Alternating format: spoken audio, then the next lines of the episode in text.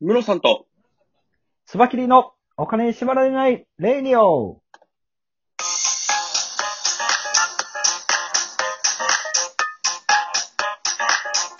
この番組は実業家で営業コンサルタントのムロさんと、スバキリ一味団長のスバキリがお送りするお金と経済のことについて話す番組です。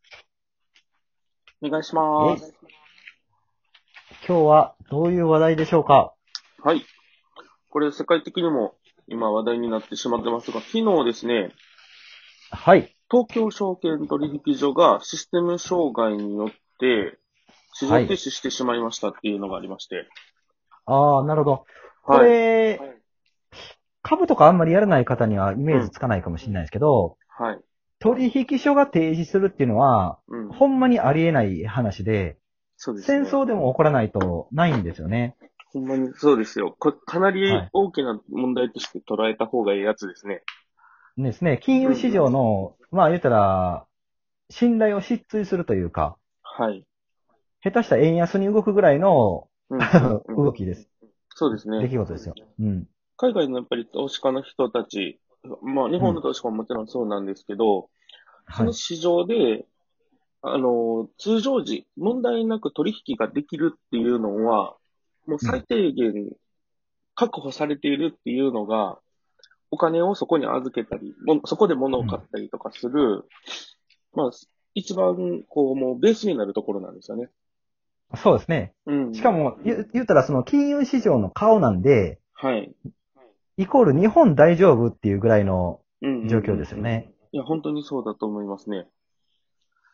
しかもね、だってここれれ、なんかこう、今足元の状況で、誰かの、はい要は何、誰かが悪意的にハッキングをしたとか、うんそういう理由ならまだしも、ままああ、それ、それももちろんダメなんですけど、ダメですね。はい。今回メモリの故障っていう話なんですよね。その、えっ、と、システムの中の部品が壊れてましたみたいな。はい、はい、はいしかもバックアップも機能しなかったですみたいな話で。はい。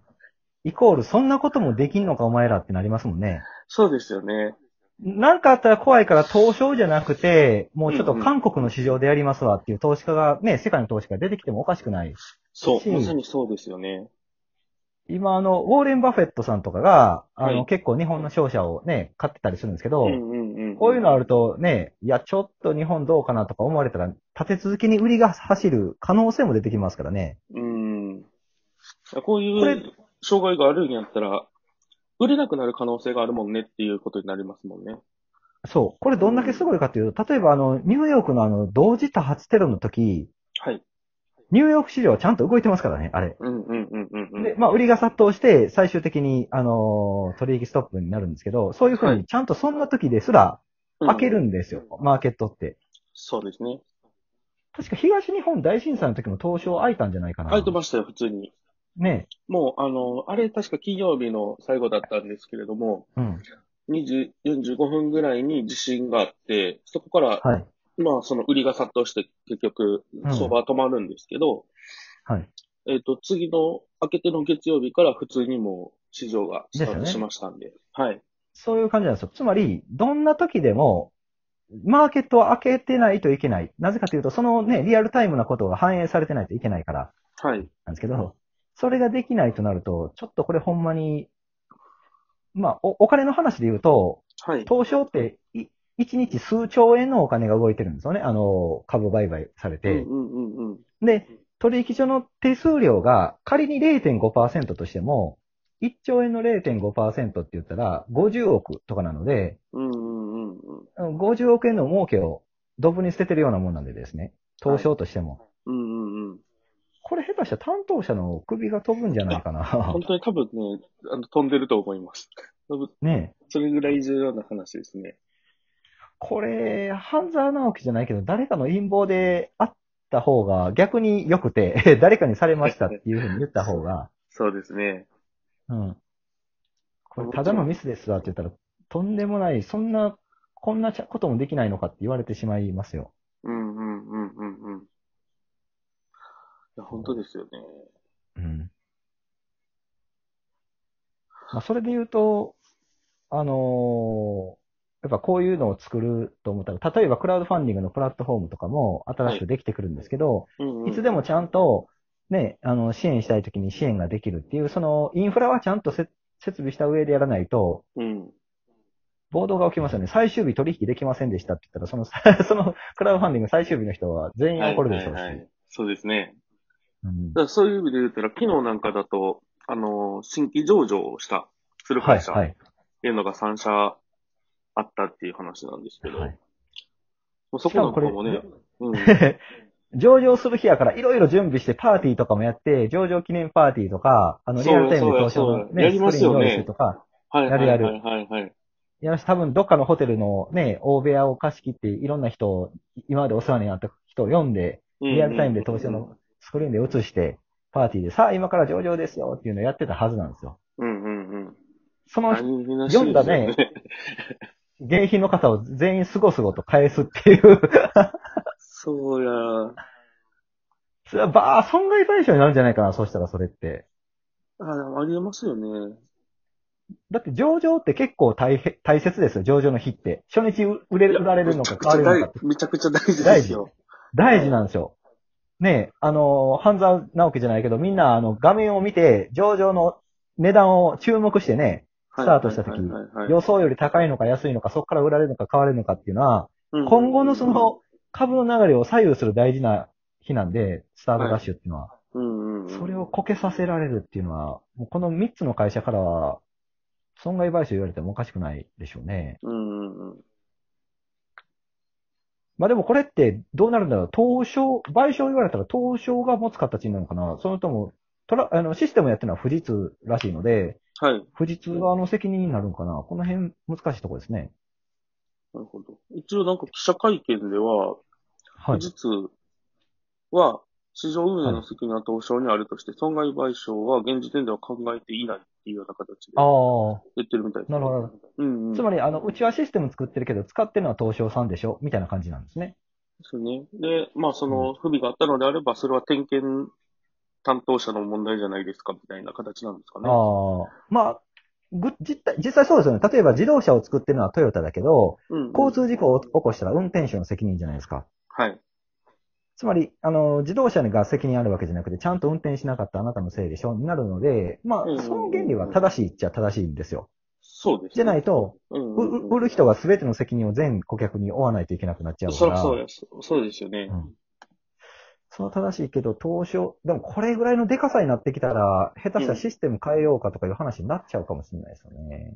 原因がそのメモリの故障だったですけれども、そのメモリの故障と、まあ、あとバックアップも機能しなかったって話なんで、その、組んでるシステムそんなことあり得る問題があったんやったとしたら、富士通の責任な気がしますけどね。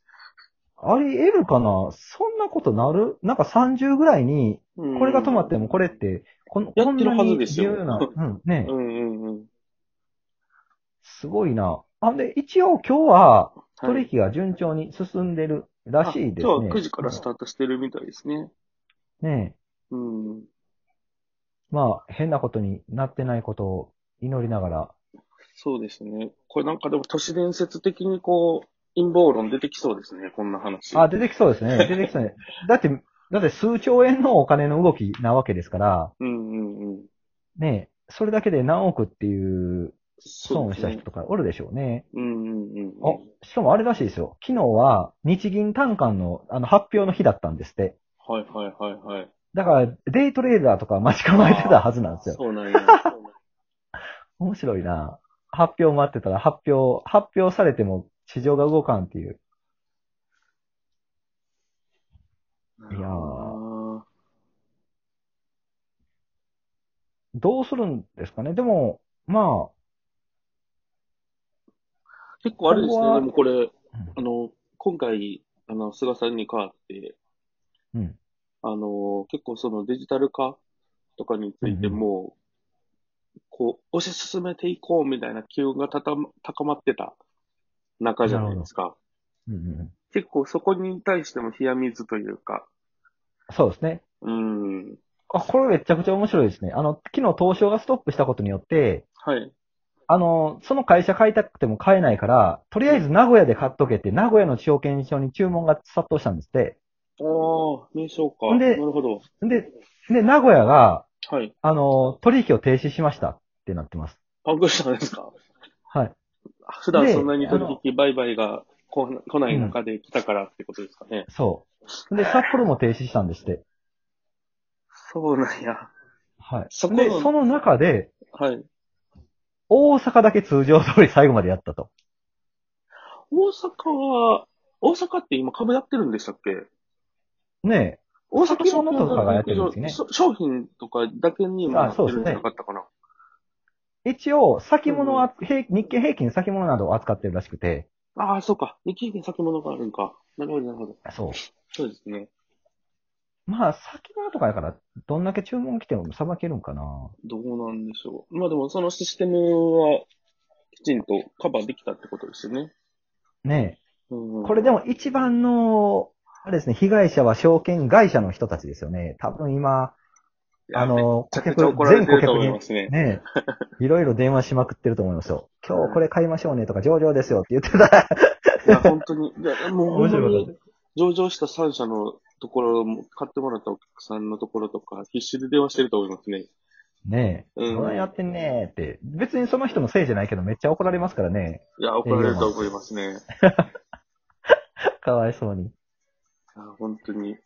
世の中の、世の中の証券マンのためにも、いや、よ世の中の証券マンのためにもじゃないな。いや、もうほんうま、んでも国の、国というか、まあその国の金融システムの信頼のためにも、こういうのは二度と起こらないようにっていうのは、そうですね。原因ちゃんと究明して徹底してほしいところですね。はい。はいまあ、日本の市場の、ちょっとね、あのー信頼をうん。勝ち得てほしいと思います。